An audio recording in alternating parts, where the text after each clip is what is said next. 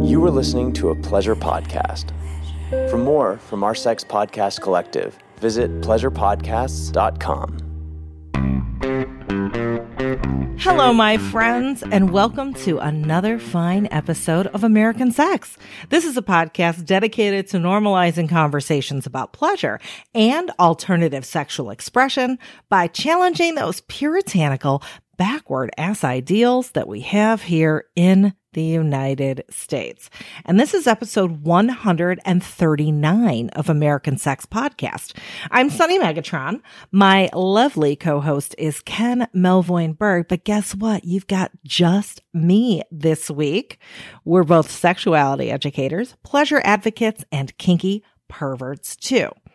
So, if you're new here, if this is your first time listening to American Sex Podcast, and you found this particular episode by searching for CBT, I'm going to stop you right now to be sure that you know that we won't be having a conversation about cognitive behavioral therapy, nor will this be a primer on computer-based training. And for you culinary enthusiasts, we will not be spending the next hour teaching you about your sourdough starter so you can make bread for a gourmet chicken, bacon, and tomato sandwich. No, no, no, no, no. On this show, CBT only stands for cock and ball torture. So Luna Matatas is our guest, and she's a CBT pro. If you don't know Luna, this is her third appearance on American Sex Podcast. She is a sexuality educator with over 10 years' experience teaching sexual health and pleasure workshops. She celebrates body confidence, self-adoration, and building shame-free pleasure in our lives. Luna is also a self-identified craft slut. She created Peg the Patriarchy as part of her line of sex-positive merchandise. So I'm telling you, this really may be one of my all-time favorite conversations that I have had in my 3 years hosting American Sex. And whether you're a CBT enthusiast or apprehensively curious, you're going to get so much out of this conversation. So we start with misconceptions about CBT and the various reasons that people, both tops and bottoms, love it. Luna gives us so many good tips for perverting the preciousness of the penis and balls. I couldn't think of a word that started with P that meant balls, but I really, really wanted to keep the alliteration going. So we go from gentle sensation play all the way to the other end of the spectrum, like castration play. Yeah, we go there. We learn about cock bondage, things you can use around your house as testicle torment tools. Yes, more alliteration. Thank you. Thank you. I'm proud of that one. And we also talk about the fancy contraptions that pros use. We also get into companion and related fetishes like humiliation, sissification, chastity, ball busting, electroplay, urethral sounding, and a whole lot more. Of course, we cover safety, care, and risks.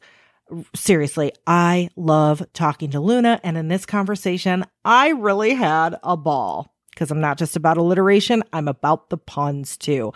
But before we dive into that conversation, you know there's something else we need to do first. Our ball washing, which is what we so lovingly call our housekeeping here on American Sex Podcast, and coincidentally themed for the episode too. So first, don't forget to join us every Wednesday night at 8 p.m. Pacific time, which is 11 p.m. Eastern, for our free sex ed live stream on the Get Vocal platform. Those live discussions happen every single week at bit.ly, bit.ly, /SunnyGetVocal, spelled SUNNYGETVOKL. And by the way, don't stress if you don't catch these links. Every single link that we mention in this episode will be in the show notes for episode 139 at AmericanSexPodcast.com. So the Wednesday night live stream is a little bit different content than you get here. Well, actually, completely different content than you get here on the recorded version. So it's kind of like you're getting two episodes of American Sex Podcast every week. And that one's live. You never know what's going to happen. Last Wednesday, I almost lost an eye. You can watch it in the archive. So who knows what's going to happen this week? I got more free stuff for you too. Our sex positive Discord community. It's at bit.ly/Discord ASP. There, we have a private forum where we talk about sexuality, kink, mental health, and lots of off-topic stuff too. It's a really friendly and active community, and we'd love for you to come on over and join us. All right, American fuckers, you know what time it is now, don't ya? It's big welcome and heartfelt appreciation time to the new members of our Patreon family. Our American Sex Podcast Patreon family has grown so much since our last episode. I am blown away. Also, maybe slightly kind of a dick pun. Anyway, big, huge welcome and heartfelt appreciation to Dylan, Ariel, Amanda, Stephen, Kink Academy, William, Luca, Anne, George, Jessica, Mia, Princess Callie, Alexandria, Candace, Polly, and Jason for becoming American Sex Podcast Patreon members. I almost didn't have enough breath in my lungs to say all those names. Thank you, thank you, thank you. And American fucker listening right there, if you want to be like one of those cool cats. Now, I'm not going to go to the cool cats and kittens. No, not going to do it. You can become an American Sex Podcast Patreon member too at patreon.com/American Sex. And of course, you get stuff too, like bonus stories from our guests. There's one up there right now from Luna. You got to hear it. You can get extra full-length episodes, all of our regular episodes early, American Sex Podcast stickers sent you in the mail, a shout-out on the podcast, random other surprises, patron-only video hangouts, and more. Ken and I believe that the conversations we have here are super important. They improve relationships, they change lives, they help build community, and so many other magical things. So we make it a point to give this critical content away absolutely free. And not just the podcast, not just the live show, everywhere. Free, free, free. And even though that feels great to give it away free, that does not pay the rent. So please help keep our content accessible to everyone by supporting us if you can. Again, that address is patreon.com/American Sex. One last thing before we slap around those cock and balls. Ken's got a new side gig, and it is something that he absolutely loves. Hobby has become a job, teaching people how to play tabletop role-playing games online, like Dungeons and Dragons, Pathfinder, Call of Cthulhu, those sorts of things. Yeah, we're all sheltering in place. You can adopt all of those and use special tools so you can play them with your friends right online. It's pretty cool. You can watch Ken stream these games on Twitch for free a few nights a week. I'm going to say he does it four days a week. I play a game on Tuesday nights at 5 p.m. Pacific with friends of the podcast, Dirty Lola, Kevin Patterson from Poly Role Models, and longtime fan of the show, Nisha. That's every Tuesday night on Twitch. Come watch, cheer us on. You can do that at twitch.tv/ThunderpantsRPG for role-playing game, RPG. Ken's also available for professional game master services too, so you can contact him for that. His Twitter handle is ThunderpantsDM, and I'll have that in the show notes, and you can go ahead and contact him there. All right, American fuckers. Now that the balls are clean, we're going to get them dirty. And I don't mean with dirt. I mean with crushing them and tugging them and teasing them and smacking them and maybe tying them up and maybe electricity, all sorts of things. You're going to learn it all right now with Luna Matatas. So fucking excited. On the line, back again, I want to say for the third time, we've got Luna Matatas. Hi. Hi. Oh my God. I have been wanting to do a podcast about this subject for the last 3 years, like since the existence of this podcast. Oh my goodness. CBT, cock and ball, torture or torment, depending on what platform you're on and what they allow you to say. How much do you love it? So You know, I really like donuts, and then second to donuts is CBT. Ooh. Okay, so it's funny because whenever I mention CBT to people, I used to do Snapchat, like back when Snapchat was a thing, Snapchat like stories or whatever, and I did one on CBT and I stitch it all together and put it up on YouTube, and it's still up there. And I get some comments sometimes, and either people are like, yeah, CBT, this is awesome. You know, here I have a really intricate technical question about the weight of ball stretchers or something. And then other people, it's like, you're like, oh, CBT, fuck no. So right now we're like a little over a minute into this podcast. Your job right now is to sell the American fuckers on why they need to listen to this podcast, especially those people who are listening with penises, instead of turning it off and go and like curling in the fetal position in the corner and being like, this is not for me. Why is this for them? Why? I love that because I think I get the same thing. I get folks who think it's very extreme, and they picture extreme pain as unwanted pain. And so I think anytime we're dealing with any kind of sadomasochism, so the giving and receiving of pain and pleasure that people have consented to, it's really about an experience of sensation. And so that sensation can be emotional, it can be physical, it can be a blended experience of that. And the one big misconception around CBT that I'd love to bust is that it has to be extreme. CBT can also be the threat of hurting someone. So we can involve fantasies of, you know, threatening to hurt someone's penis or balls.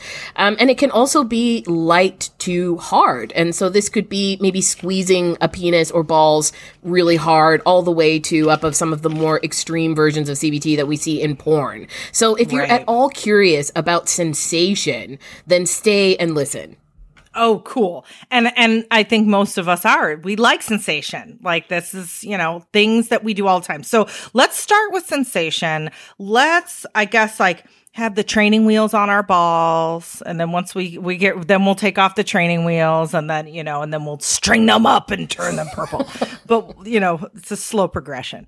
So... Yeah.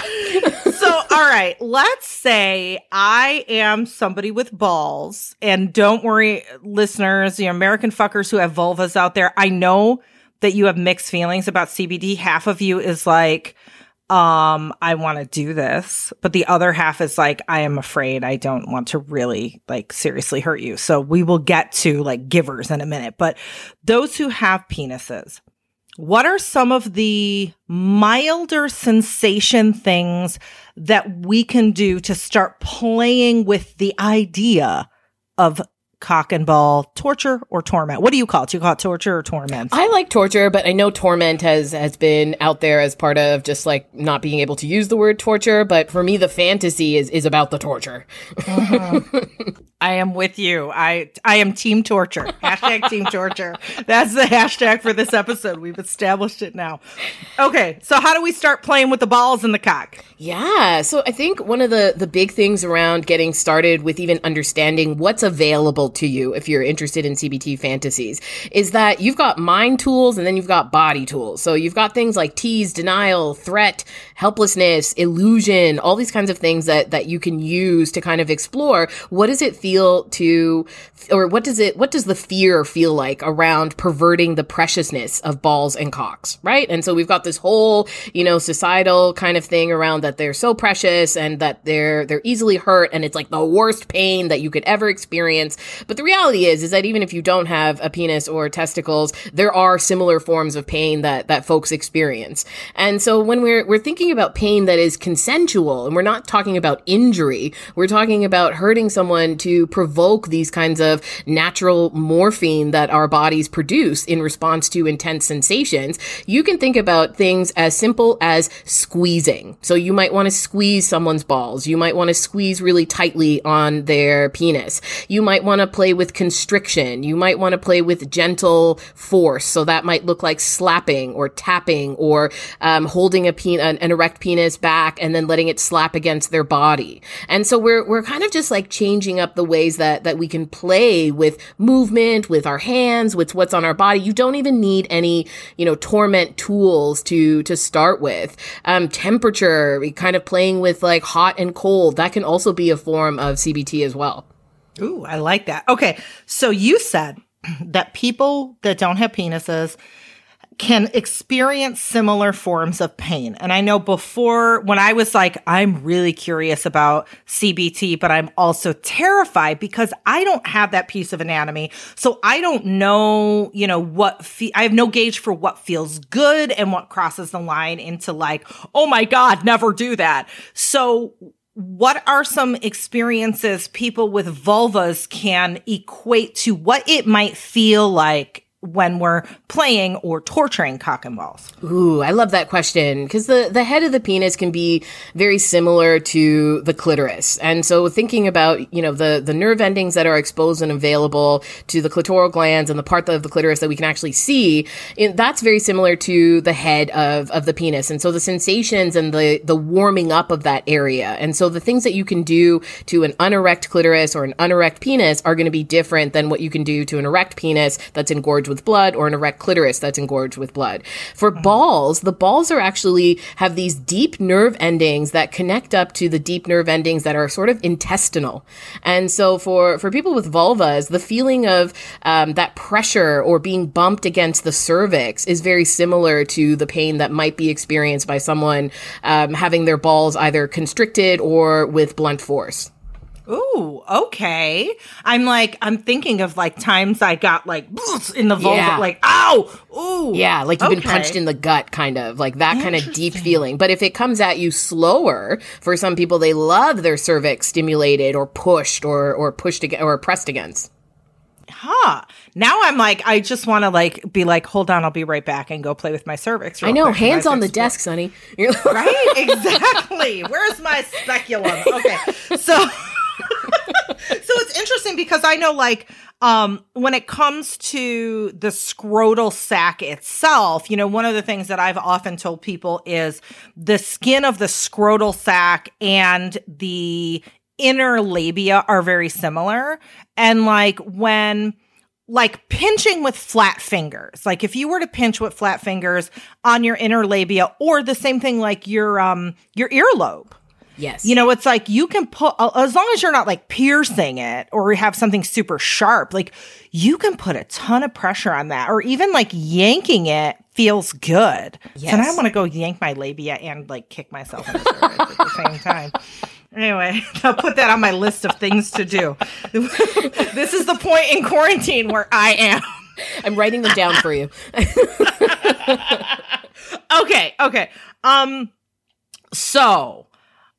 You talked about temperature, you talked about flopping the dick. What about the balls? Because that is something, especially for people who don't have balls, that are really scary. You hear if you squeeze that area or pull or tug or whatever that area the right way, it can feel really good. But if you mess with the actual testicles in the wrong way, they say you can pop them like grapes, be careful. So how do we, which people probably don't want, or have you heard, I remember there's always these stories. My kids came home from school I heard one friend from, science class went horseback riding and popped a testicle, and they haven't been in school all week and they're in the hospital, they're going to lose their ball. Do you remember those stories when you're in high school? Is that just me? No, I remember them and I'm giggling like a true sadist. He popped a ball. Which one? It's the lefty or the right? Exactly. So can we really pop them like grapes? What's the deal? How do we handle these things? So that's a real concern. But there are major risks with CBT, and then there are minor risks. So that's a major one, and that's actually not as likely to happen as some of the minor risks like bruising or skin abrasions or things like that. There isn't a lot of science studying CBT. Obviously, I don't think it's a priority for the scientific community. But what I've read is that for testicles to rupture, you actually need need like quite a lot of pressure. And so the estimates that I've read are things around like 120 pounds per square inch to actually rupture. And so, I mean, we're more concerned about things like if you're playing with balls, torquing is a big problem. And so we don't want to, if we're twisting balls or we're tugging on them, we want to make sure that the testes don't twist inside of the scrotum and kind of tangle up all of the plumbing. So one way to avoid that is making sure if you are twisting or you're pulling, you're only twisting in one direction and then twisting back around and not a full circle. Yeah, like this, some of the scariest words, and I don't even have balls. When I learned about testicular torsion, I was like, oh, that sounds painful. Yes, so, yes. Yeah. And that's something that you can't really just ice and go on with your Tuesday. So that's sort of a more of a major risk. There's also a risk of things like penile fractures, where the erectile tissue actually ruptures and kind of snaps. So that's from like bending or blunt force. Often when people are using makeshift CBT equipment, sometimes that can happen because they're not built with balance and tension control in mind. So it's really important to invest in like proper equipment if you're going to do things like hang stuff from your balls, you know, and don't tether your balls to anything. So there's a bunch of different things to consider depending on the type of play you might be interested in. Okay. So a lot of folks, when they're first experimenting, they do turn to things that they have around their house. You know, one of the things I think that I've heard the most is taking a shoelace or a piece of, you know, small piece of rope or something and doing, you know, bondage, cock and ball bondage. So what are some of the things that we can use around the house that are safe, and how can we use them in ways where we are most likely to remain safe? Yeah. So for example, with sensation stuff, if you were to take things that have different textures, but that don't have the risk of puncturing anything. So a hairbrush, for example, you've got the flat back of it or you've got the bristles of it. So you can explore with, well, what does this feel like on the testicles? What does this feel like on the raphe, on the seam of the testicles? What does it feel like on the head? What parts of my penis are, you know, more sensitive? Which parts are like more of a rough kind of feel? What parts like a smoother feel? So you also get more information about how to direct your partner if you decide to take this to partnered play and let them know what you actually want to experience. If you are playing with rope, you want to use rope that is thinner. So most rope that we're using for bondage of bigger parts of the body are like a quarter inch. We're looking for like an eighth of an inch. And you want to also not tie any knots that you cannot undo quickly. So do a little bit of research or just tie a shoelace knot, like a little bow. You know, don't really worry about locking anything down. You can also experiment with things that are not so small, but might give you constriction in a different way. And so I had a partner once that would really love to put on underwear that was too small. And so it was just uncomfortable. And he would wear it underneath regular underwear to have that kind of constriction, to feel as if he was in some sort of like chastity belt. And so really it's kind of like entering it from your erotic imagination, but then landing in a sensation that might lead you to deeper sensation. I think you're right in that we want to start with things at home, but we're going to go for the, you know, the clothespins and like the, what are they called? The little bull clips, those kinds of things. Like the binder clip kind of, or the plastic clothespins, whatever they're called. Yeah.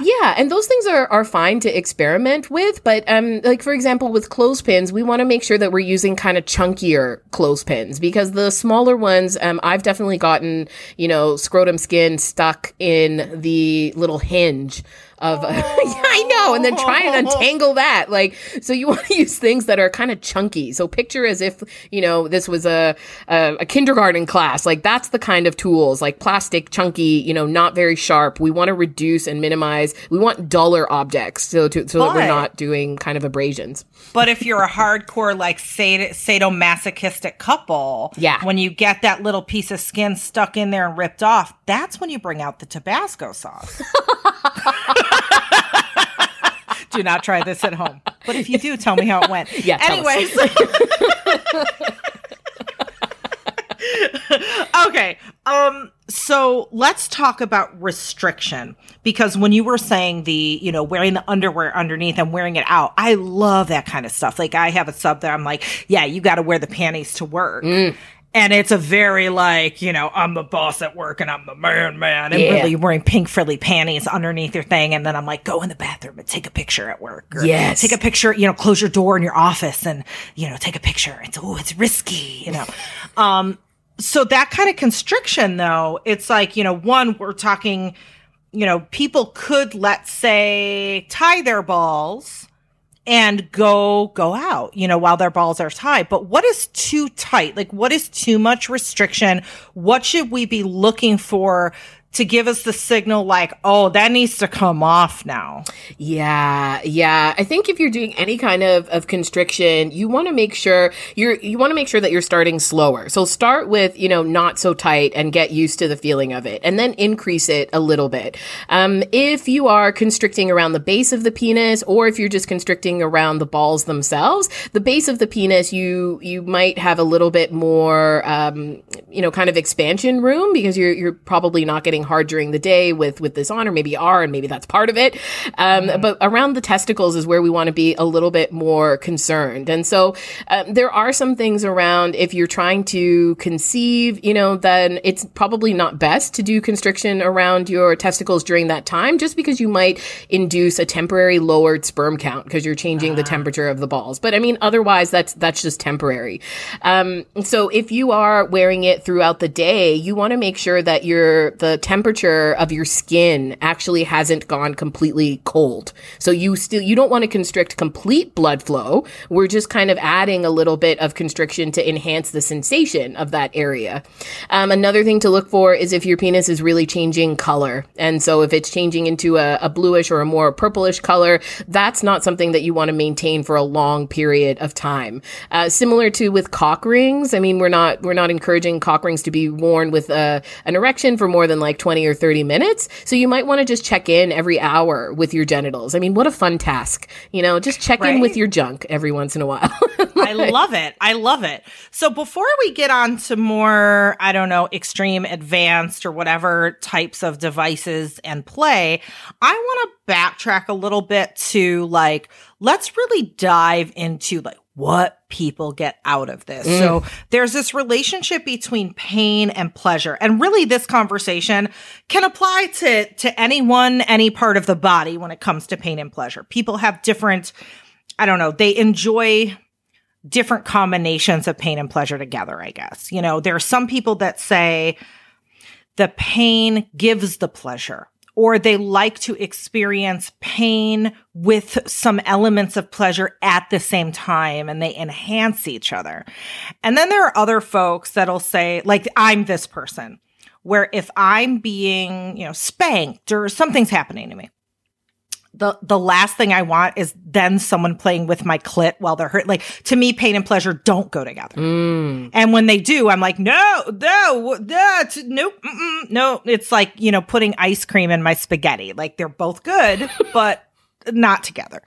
So when it comes to CBT, really, what do people get out of it? And I know, like you said, there's no studies, so you can't put percentages. But if you were going to say the majority of people actually get pleasure from the pain, or the majority, what would you say? Like, what are those, like, I guess, what's the pie chart of experiences? Yeah, I love how you describe it, because I think there's a physical high from the sensations, and then our body producing things like adrenaline and endorphins and dopamine. But then getting into this sort of euphoric state of pleasure, which may not have the same signs of arousal as, you know, eating the ice cream versus eating the spaghetti. And then other people get this emotional high from being controlled, from being helpless, from being vulnerable, from being owned. From being, you know, in a state of pure submission to whatever whim their sadistic dom wants to do. And then other people kind of just like it as a form of rough play. And so they might be having other types of sex, and they just like their dick slapped, or they like their balls tugged a little bit. So CBT can be for a dynamic, a power dynamic, or it can be just part of kind of spicing up what you already do. And I think that there's, you know, for myself, I got got into CBT, I was at a sex party or a dominant party, and someone was like, hey, I'm into CBT. And I said, okay. And I didn't know what it was. I had no idea. And he said, well, I'll guide you. And I said, all right. And so I tapped his balls a little bit. And he said, I like my balls slapped. And so I hit them very gently. And he's like, oh, you can go harder. I hit them a little bit harder. And he encouraged me to go even harder. And so I took it from like a 2 to a 14. And and then he screamed. But then I screamed. And I was like, I can't do this. And it was really so I wasn't getting off on that kind of reaction. I was like, I didn't actually want to hurt this person. And this person thought it was great. They loved yelping and whimpering. And so I hadn't had those conversations beforehand. So I didn't know what they were going to look like, what their pleasure would look like in this specific context. Whereas normally yelping and whimpering would tell me, oh my God, like stop, like don't do this to this person. Right, right. And do you find that CBT activities tend to pair up with certain complementary kinks, like whether it's bondage or sissification or maybe humiliation? Is like they're one that you see more often than others that is a nice like wine and cheese pairing? I always bring everything back to food. I love that. Yeah, I think you named them. I think sissification, small penis humiliation, submission, if you're a pain slut, if you are someone that enjoys kind of watching your partner being cruel. So you might not even be into the sensations, but you love the idea of taking it from someone. And then I think there's people who, I mean, that first sub that I did CBT with, he actually found that it was an adoration of his masculinity. And so that like, how much could he take? And he felt so much more masculine being able to, you know, expose himself and receive these kinds of sensations from a partner. And I'm definitely a sensual sadist. Like, I want to hurt you so that I can kiss it better. And so I get off on this sensual type of CBT where you get to be sort of prey and I get to be predator. And it's a very, I get to play with these masculine and feminine types of primal energies.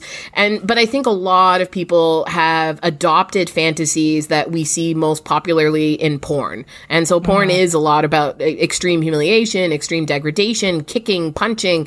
And just so, you know, if anyone's listening and that doesn't appeal to you, but the sensations appeal to you, you don't have to take it to that level. It could just be a part of a different kind of fantasy.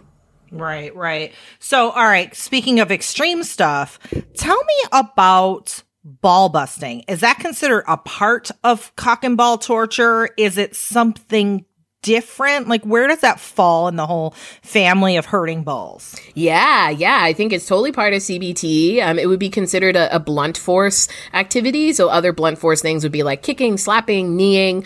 Ball busting can be done with different parts of your body. So you can ball bust with your fist, with your hands, with your palms, with your elbows. You can also do it with tools. And so I've done ball busting by strapping on boxing gloves and using testicles, like those little bags that you do at the gym.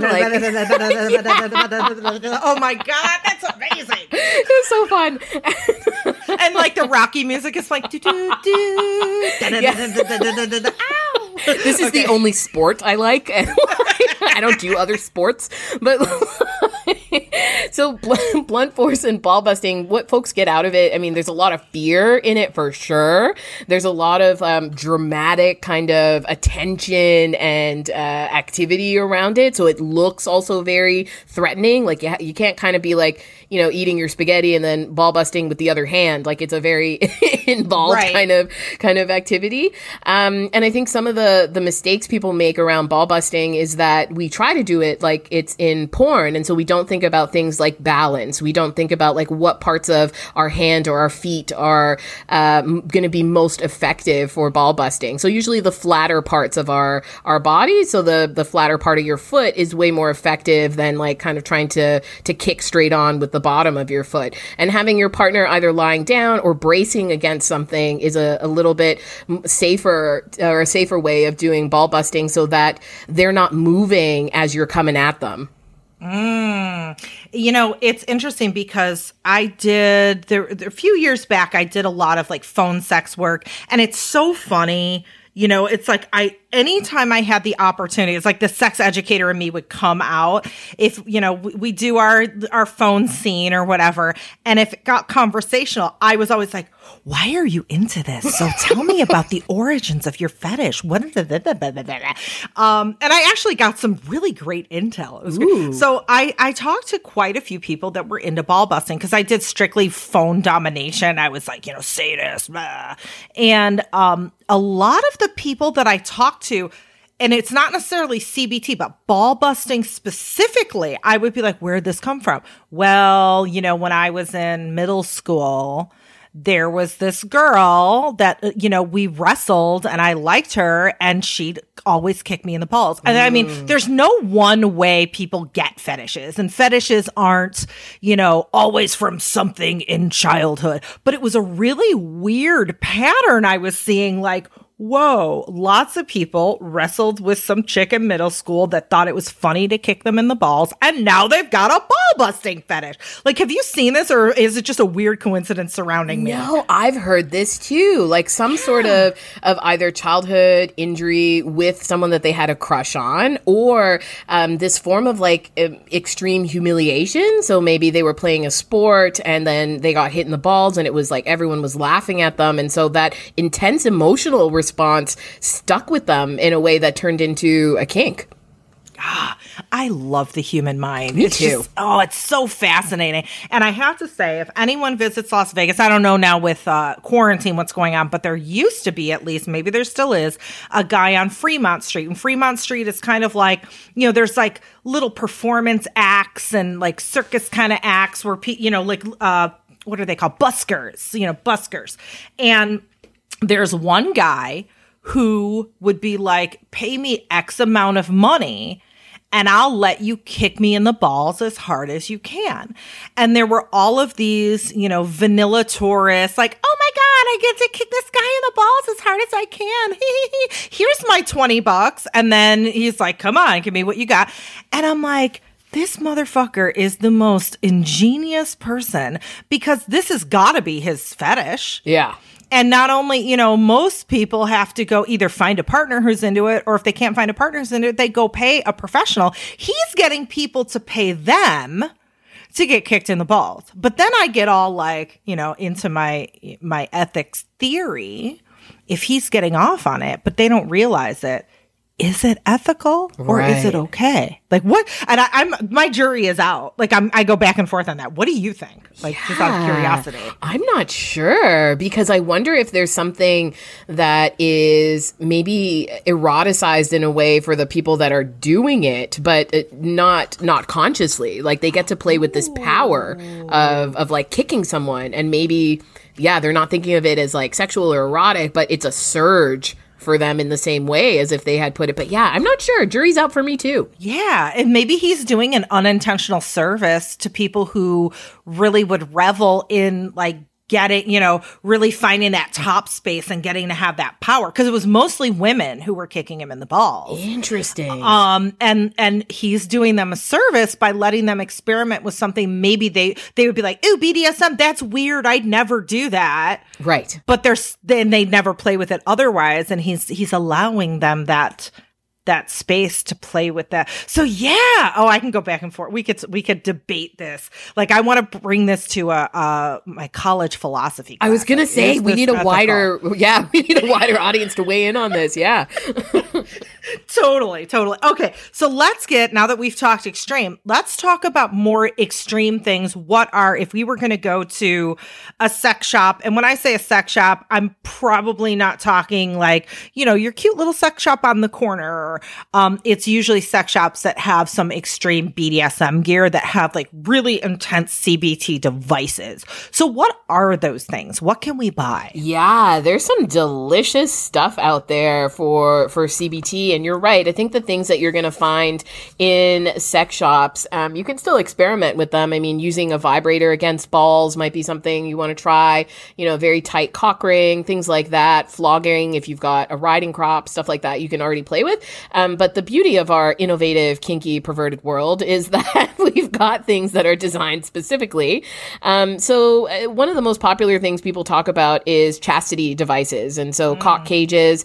Cock cages come in all different types of materials and for all different types of purposes. And so if you're going to wear one throughout the day, you do want something that is a little bit more comfortable than a stainless steel or a plastic, like a bicarbonate kind of material. You might want a silicone-based cock ring. But if you're looking for something that is, you know, you're going to feel the weight of it and you're going to be aware of it, that it's there, a stainless steel cock ring would be, or a cock cage would be amazing. Wait. I want to talk about chastity. Oh, yeah. Because, like, I love chastity. I love being a key holder. I love, like, long-term, you know, I play, like, chastity games that last, like, a month, 2 months, Oh, it's so fun. And I have, like, online chastity management stuff where it, like, locks them in and I have the combination to the key. Like, it's a whole thing. But I have always put chastity and CBT in two completely different buckets. Like, to me, I can do CBT with chastity. Like, if I say, you know, put in your vibrating prostate toy and I'm going to, like, tease an erection out of you so it hurts in your chastity device. Or I'll say, I'll get a toothbrush, electric toothbrush, and be like, go through the slats of your chastity device and, like, tickle yourself and torture yourself and get a hard on. It's going to hurt. That I might classify as, like, okay, that's CBT. But I generally put chastity, if it's just chastity and it's the control and the, you know, I put that in a different camp. So am I, like, do they belong together? Like, I'm just like, my mind is blown now. Like, no, I think you're right. I think, like, most of chastity stuff comes around orgasm denial or, like, power and control or but I think for some people it's included in CBT because it's a form of also constriction. And so it feels like, oh, like, I'm not allowed to touch this, or if I have an erection, it's gonna hurt. And so lots of people like to play with chastity cages and then do things that their partner does like and get them to have an erection, and then they can't. And I've also had folks that are really interested in playing with chastity cages because the balls are still exposed. And so being able to have the penis, especially if you're, like, using body humiliation, and so I don't want to play with your useless dick. I'm here to just beat up your balls, you know, apologize for patriarchy while I do it. And yes! So they can be a great way to even just add an aesthetic, like, I've put your dick in a cage and now I'm going to do whatever I want to you or to it. Yeah. And so, yeah, so I think it's a great thing to be able to use as an accessory. So if you are into gear, or that maybe your penis only comes out when it's time for me to hurt it. And so otherwise you just keep it in that little cage and be a good person, you know? Yeah. And speaking of, I have done that. Like, I love getting the pack of wooden clothespins, like the larger ones from the dollar store. Usually there's, like, at least 50 of those things in there. Like, there's a lot, maybe 40, you know, in a package. And I will say, I will either do this to boobs or, like, balls, dicks, whatever. Turn it into a blooming onion from Outback Steakhouse, where it's just, like, so many clothespins all together. Like, there's not one space of skin left. Everything is clothespin. And then, like, hit them off, like, just hit until they pop off. So yeah, you're right. I think it all depends probably on, it's not like a CBT device or a chastity device by default is or isn't a CBT device. It's all in your intention and how you're using it. Yeah. I think that's, and that sounds like art, by the way. I would love to see photos of this. So much fun. But you're right, there are stuff that are designed specifically for CBT. So one of my favorite things is the humbler. And so the humbler is basically a piece of wood that's designed to restrict movement. So it keeps the CBT sub on their hands and knees. And so it sort of attaches, it's kind of a little bit hard to describe, but it attaches around their thighs and to their testicles. And so if they were to try and stand up, their thighs would be pulling on the part that is that's attached to their testicles. So they're kind of forced to stay on their hands and knees. Oh, I love it. Me too. You should see the smile on my face. Right? I really am a sadist at heart. I can feel the glee. Like, yes, yeah. And I will try to find, for those listening along, I will try to find a link to the Humbler, and I'll put it in the show notes for this episode, AmericanSexPodcast.com. So if you can't visualize what that is, you can click on the link. And also, like, I have... a 15% discount to the stock room that's like good all the time. I'll also put that in the show notes because they have a ton of great CBD implements and equipment. So ooh, just throwing that out there. Yes, yes. They've got some great also ball crushers. And yes, so ball crushers are usually kind of a device that's either metal or clear plastic. And then it's got tension screws around them. So you put the testicles in between these two pieces of like these two kind of squares, and you get to increase the pressure on the balls. What's great about them is that the tension is evenly distributed. So you're having a lowered risk of rupture versus like if you were using a homemade ball crusher, like, you know, concrete blocks or like heavy books or something, you can't really control the distribution of pressure. And so it's a little bit more dangerous. Ooh. I know you've heard me spout off some random trivia just like I was Cliff Clavin. Wait, you know who Cliff Clavin is, right? Okay, I'll give you a hint. He was on a TV show.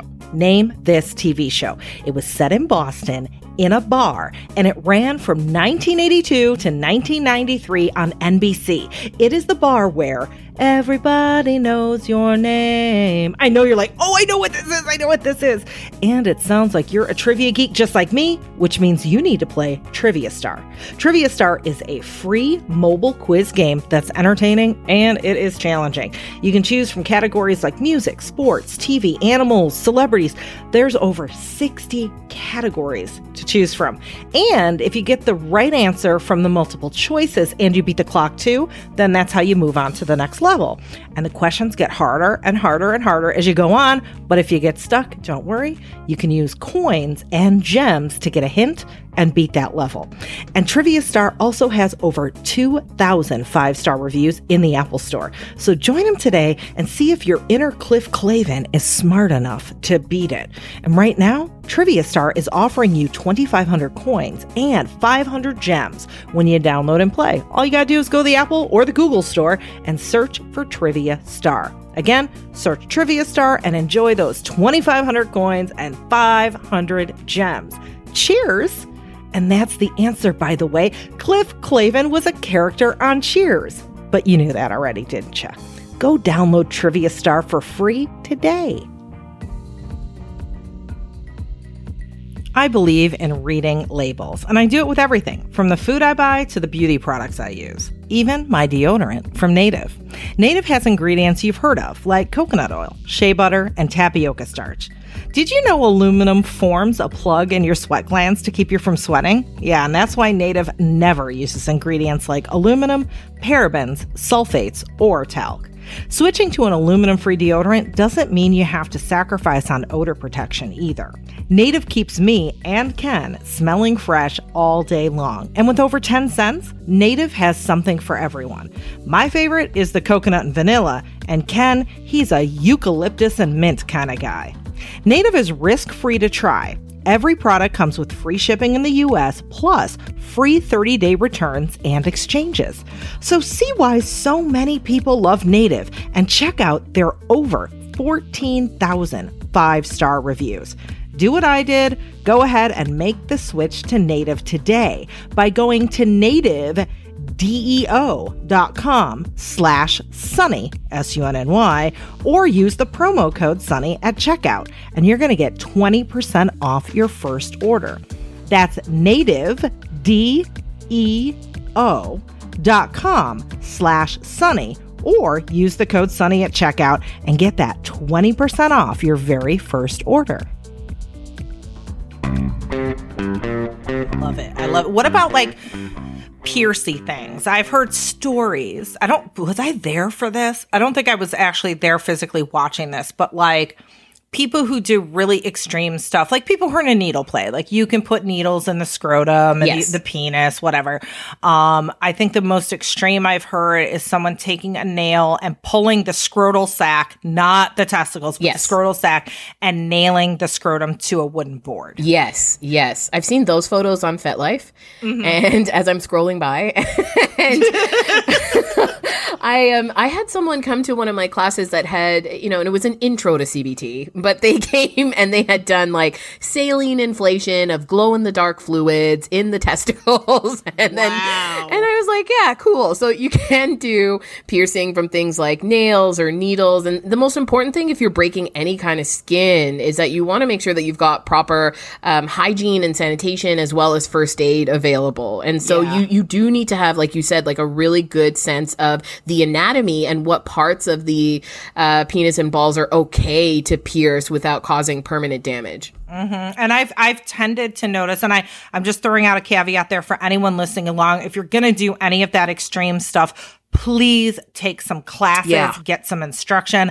I have just noticed anecdotally in my, you know, personal play scene that I've been around, a lot of the folks that I know that do extreme play like that or break skin or do blood play or anything like that are either very well trained and seasoned pro doms, or the people that I know that do it just for recreational play, a lot of them are in the medical field in their day jobs. So they have a lot of that know-how. Like, this is, for those listening, this is not something where you're like, let me go to the garage and get a board and a nail and a hammer. Like, give me those balls. Don't do that, please. Yes, please don't do that. Yes.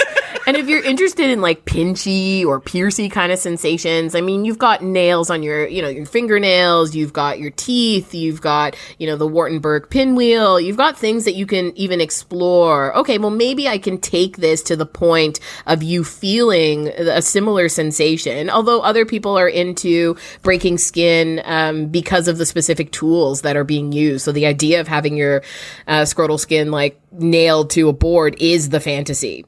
Mm-hmm, mm-hmm. So, okay, let's, since we're going there, we're going extreme. I have never witnessed this in my life. I have seen the pictures, and these are the pictures I've scrolled right by and been like, whoa, that maybe is even too much for me. But there are people that have like castration fetish and like, I mean, that's, I am not advocating that. That is a whole nother subject. However, are there people who have, because I know there are a lot of people that have extreme fetishes and they're like, I'm not really going to do this, but I want to get as close as I can to emulating this so I can have like the mental fantasy playing along, imagining that this is happening while I'm really doing something that's a little bit less extreme in real life. So how common are people that have fantasies that far? And are there things that they can do to sort of emulate that extreme play without actually doing it? Yeah. I think all of us have the capacity to like take our fantasies super deep, and especially if you're someone who's been masturbating and enjoying this fantasy in your erotic imagination for years, sometimes there's a tendency for it to kind of dull itself. And so you might want to go even more extreme to things like castration starts to turn you on. And I had a partner once that loved the idea of his dick getting cut off. And so obviously I'm not going to cut his dick off. And so I would use threats. And so I'd be giving a blowjob and I'd be like, well, what if my teeth just sank all the way through your shaft right now? Like, what would that feel like? And we also played with a cold butter knife. So I would put it in the freezer and then bring it out and use it on his shaft and balls and the head of his penis, because a cold butter knife feels like it's going through your skin, but it doesn't actually have the potential to break your skin. I love it. I love that you have an answer for the most like weird examples. You're like, oh, this one time. Yeah. And then, like, you just, you know it all. Don't tell my mom. So I want to talk weights, because there are people that like to hang weights off of their testicles. And there was actually, I went to my CBT video on YouTube that I haven't reviewed the comments of that in like a couple of years. So I like went through the comments and there was a great question. And it's in your system of measurement up there in Canada. Awesome. How many kilos is a safe weight limit to hang on your balls? in your opinion? Yeah. So how much is too much weight, and when can we really start doing damage? Yeah. So with weights, you want to make sure that it's no more than about 2 kilos. So like 5 pounds. That's okay. About like what balls can safely be weighted with. And actually, I mean, it's also about weight distribution. So there are CBT toys that are called ball stretchers or parachutes. And so what they do is that they've got all these little weights that are on them, and you can increase the weights after you've got the parachute in place over the penis and testicles. And they're usually made of like leather or steel. And you've got this little collar basically around the scrotum that you hang the weights off of. And that's way better than trying to experiment with. I had a comment on one of my videos where someone was tethering their testicles and then tethering it to like a doorknob or a chair or something, and then pulling themselves to try and experience what that weight would feel like. The danger there is if you trip and fall, your balls are going to rip off, or you're going to torque them. So we want to make sure that we're never tethering balls to anything. I just had that like a vision of, remember when you were a little kid, you were losing teeth, and in the movies they always like tied the string and slammed the doorknob, but anytime you tried to actually do that in real life, it never really worked. Yeah. But I'm picturing someone slamming the door and their dick and balls just going flying. Yeah, they're going to be earrings for someone. Oh, my God. And someone listening along is like, I'm going to fucking role play that for my next scene. That sounds hot. So totally. You're welcome, listener. You're welcome. So some of these things are really extreme. And even though I don't have a dick and balls, I'm imagining that for some of these things, there might be some residual pain. There may be some marks, some blood blisters, some regular bruises, whatever. So what can you do as someone who has the cock and balls to tend to pain marks, any residual leftover feeling that you may or may not want? Yeah. So, and I think a dull ache is pretty normal for even the day of or a couple of days after. If it lasts beyond that, then that might be something a little bit more serious, or you caused more injury or pain than you wanted to. You can use things like if there are abrasions to the shaft, you can definitely tend to those in the same way that you would tend to an abrasion on another part of your body. So with any type of ointment, or some people also like to use a cold compress to try and reduce the swelling that may have been inspired by whatever you were doing. And then the other thing too is I've had folks ask me, can I take a painkiller during this scene so that I can endure more? And I highly don't recommend any desensitizers or painkillers. Like, pain is our body's way of telling us when we've either hit a limit or it's too much. And often if you're in a position of submission, you might want to take it more when you're in that headspace and feel like, well, I want to take as much as I can for my dominant. And so it's also up to the tops or the givers or the doms to be checking in and have an intuition and a sense of safety around, well, is this too much? Or like, do I need to get them a little bit out of this vibrating, erotic, super turned on state to actually check in with a little bit lower level of excitement? Yeah, that's a great point. And speaking of givers, what else should givers, doers, tops, dominants, whatever you consider yourself, masochists or sadists, not masochists, do or consider or know when they are giving this type of play? Yeah. I think definitely knowing how your submissive responds, and so that might be asking them beforehand. Like, are you a crier? Are you a whimperer? Do you kind of scrunch up your face? Are you going to yelp? And establishing norms around what is okay responses and what is sort of expressions of that this is a good time versus like, oh my God, like this is too far. Having nonverbal cues, I think, is really important for safe systems that you're using with things like CBT. And so nonverbal might be you give them a squeaky toy, maybe you give them something else, because if they can't communicate with their safe word or their safe system, that's a problem for you. And I think as a top, if you don't have enough information to keep going, err on the side of slow it down, stop, and figure out like where, take the temperature of where their pain is at. Another thing is encouraging them to breathe. A lot of people stop breathing and hold their bodies really tight when they're about to experience an extreme sensation. And so, you know, saying like, oh, like you're not breathing for me, you little slut. Like I can't continue, like breathe for me. And so working it into the role play. So doming them through breathing is one way to make sure that they're continuing to do that. And discussing pain management beforehand is also really helpful. So a submissive might like to visualize their pain as a particular color, or they want to visualize it in their specific role play. And so the dominant can then help them and remind them that they have those anchors to help manage their own pain and also communicate.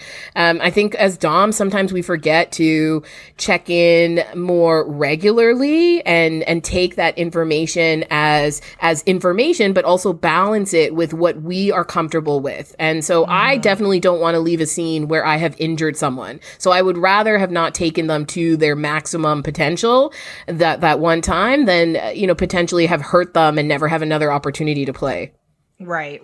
And I just want to jump in with a caveat for the American fuckers listening along. If you are someone who is not as well-versed in BDSM, we are just making the assumption here that you've done your, you know, before play negotiation, that you've negotiated aftercare. Like, we didn't cover that in this conversation. We're just assuming that that's a given. And if that's not something that you are familiar with, I highly encourage you. Like, we have a couple of podcast episodes that talk about BDSM more of in a 101 sense to give you a broader view, or also YouTube videos. So I highly encourage you to review that as well if this is new to you.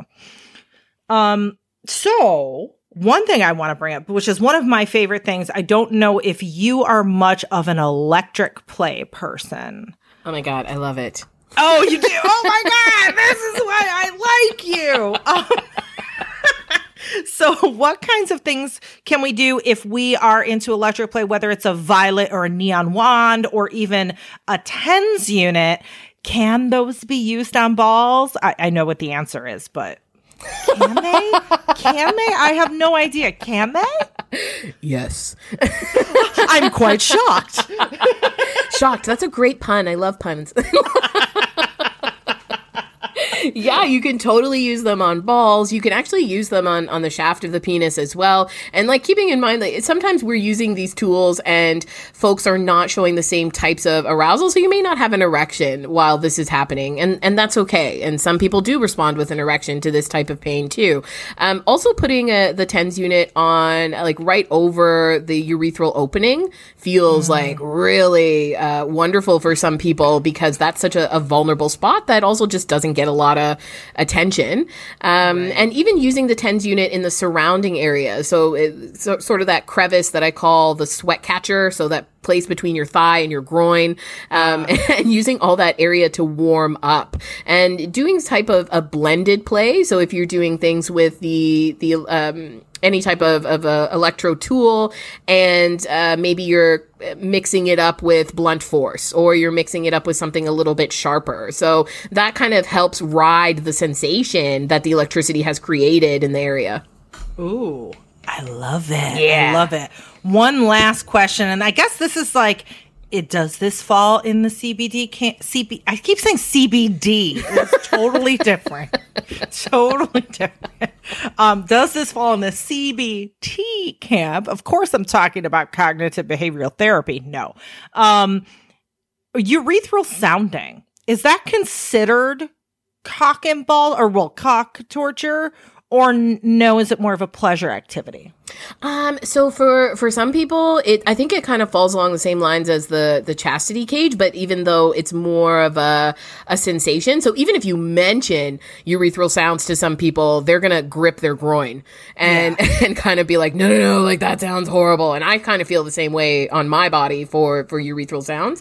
Yeah. So for me, it would be a torment or a torture item. And so if some people like the intense sensation of it too, because it's an opportunity to feel penetrated in a very, you know, precious area. So again, we're perverting the preciousness of penises and balls, and using that also to either control someone's movements or restrict them, because you can't really like move around while you've got this inside of you. So it can be combined with things. For some people, it's an extreme form of CBT. Mm-hmm. And so having something in your urethra, it becomes a very extraordinary experience for them.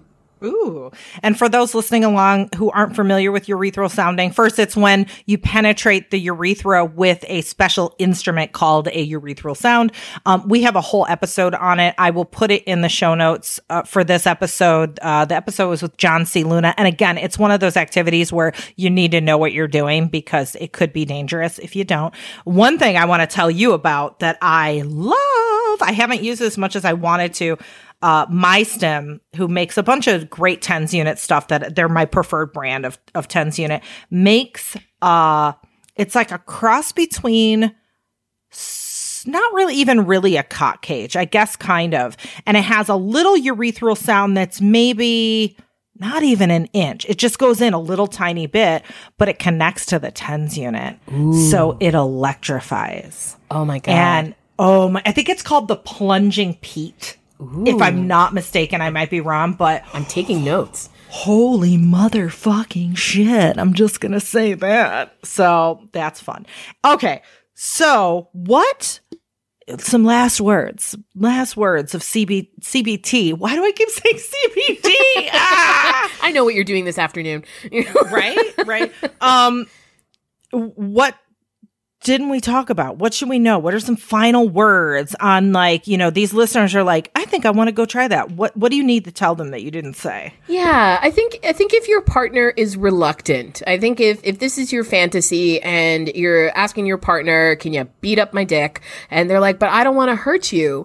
It's really more useful to start the conversation by telling the story of your fantasy. So instead of saying, hey, can you like electrocute my penis? You might say, you know, I want to feel a little bit more helpless in the bedroom, or I want to feel kind of like you have all control over my genitals, or I want to feel like I'm afraid of what you're going to do to me. And so even using the fantasy as an expansion, your partner then can connect to parts of it that are maybe more appealing to them than the actual activity. And so that can help build their confidence. It can help build their creativity. I find it really intimidating when someone's just like, do this thing to me. And I'm like, well, but I don't know. Like, I don't think I'm cruel. I don't think I'm mean. But in an erotic situation, connecting with a pairing emotion, like if they want to feel helpless, sure, I can be cruel, but on its own, sometimes it feels too intimidating. And if you're shy about your fantasy too, and you feel like someone might judge you or think that you're messed up, it's also helpful for your own kind of exploration and building your confidence to be able to tell a bigger story about the vibe, about the flavor, about the, you know, kind of mood that you want to create. And then the CBT tools are sensations, but they also become vessels for that mood. And so the humbler becomes like a vessel for connection to your dominant, or the ball stretcher becomes a vessel for feeling adored or nurtured or attended to by your dominant. Oh, I love your brain. I totally love your brain. And also, you know, what you were saying when you first did CBT, the person was like, here, let me show you. Like, I find for me, and especially for this kind of activity, because I was, as someone who doesn't have balls, I was kind of scared of the balls. Like, I'm like, I don't know. So they were like, here, let me show you what I do to myself. Okay, now I'll let you do it. Okay, now you can do it a little harder. And we had, you know, just like an experimental session that wasn't meant to be sexy. It was more of like a hands-on learning session where they showed me what they liked, and that did so much, because that's what was scary for me. It wasn't the I want to be cruel. I got that on lock. I'm good. I will fuck your shit up. But if I don't know how your body responds, and I, you know, it's completely new to me, that's what I have to get over. So I know, for me, that was everything. That was everything. Yeah, I love that. A little show and tell, yeah. Mm-hmm. Totally. Okay, this has been fucking amazing. So much fun. Thank you. Thank you for having me. This was so much fun. Oh, I love talking to you. Where can people find more? Because I know you got a lot of stuff going on, like especially on the internet now that we're all trapped in our houses. I know. So tell us where we can find you and all the cool stuff that you've got going on. Yes, we are all living on the internet right now. Me and I just see my orchids every day, and that's it. And so, you can find me at lunamatatas.com. Also at Luna Matatas all over Twitter and Facebook and Instagram. And I'm teaching a bunch of there's lots of my online classes that are still available, and so if you're interested in digging into skills, that stuff is all up there too. Awesome Yay. Go take lots of classes, because I listeners that you're doing classes like every week. I'm seeing a new thing all the damn time, so go take some of those classes. And I love the internet now, because not only is it easy to get to, it's not like you got to leave your house, not like you got to pay for parking, it's not like you got to do any of that stuff. There's no like, oh, the venue only holds 20 people and now it's sold out. Like, the internet is infinite. Yes. And you don't have to worry that another pervert is going to see your perverted self there. And, exactly. So hop on that shit. Thank you so much. This has been amazing. I want to go, I want to beat up my cervix, pull on my labia, and torture some balls. So until next time, everyone. Bye. Thanks for listening to American Sex. To keep up with Ken and I, we'll first make sure you watch our TV show, Sex with Sunny Megatron, on Showtime. Then visit sunnymegatron.com. There you can learn more about us, read our blog, peruse our workshop calendar, or hire us. For what? Well, either for private coaching, or to book us to teach at your event or university, or as sex and relationship writers for your publication. Oh, and don't forget, we're on social media, too. I'm the super social one, so you can find me as Sunny Megatron on Twitter, Facebook, Instagram, my YouTube channel, and a bunch of other places. But if you want to get me on Snapchat, you got to look for Sunny_Megatron, and you can follow Ken on Twitter at tag PsyChicken. That's PsyChicken. Also, please support us by shopping with the affiliates and sponsors from our breaks. And if you contribute to our Patreon, we're going to love you forever. Well, we're going to love you forever anyway, but just go with it. Lastly, if you like this broadcast, tell people about it. Tweet it, Facebook status it, and rate it on iTunes and other platforms. Thanks, friends. We'll see you next week on American Sex.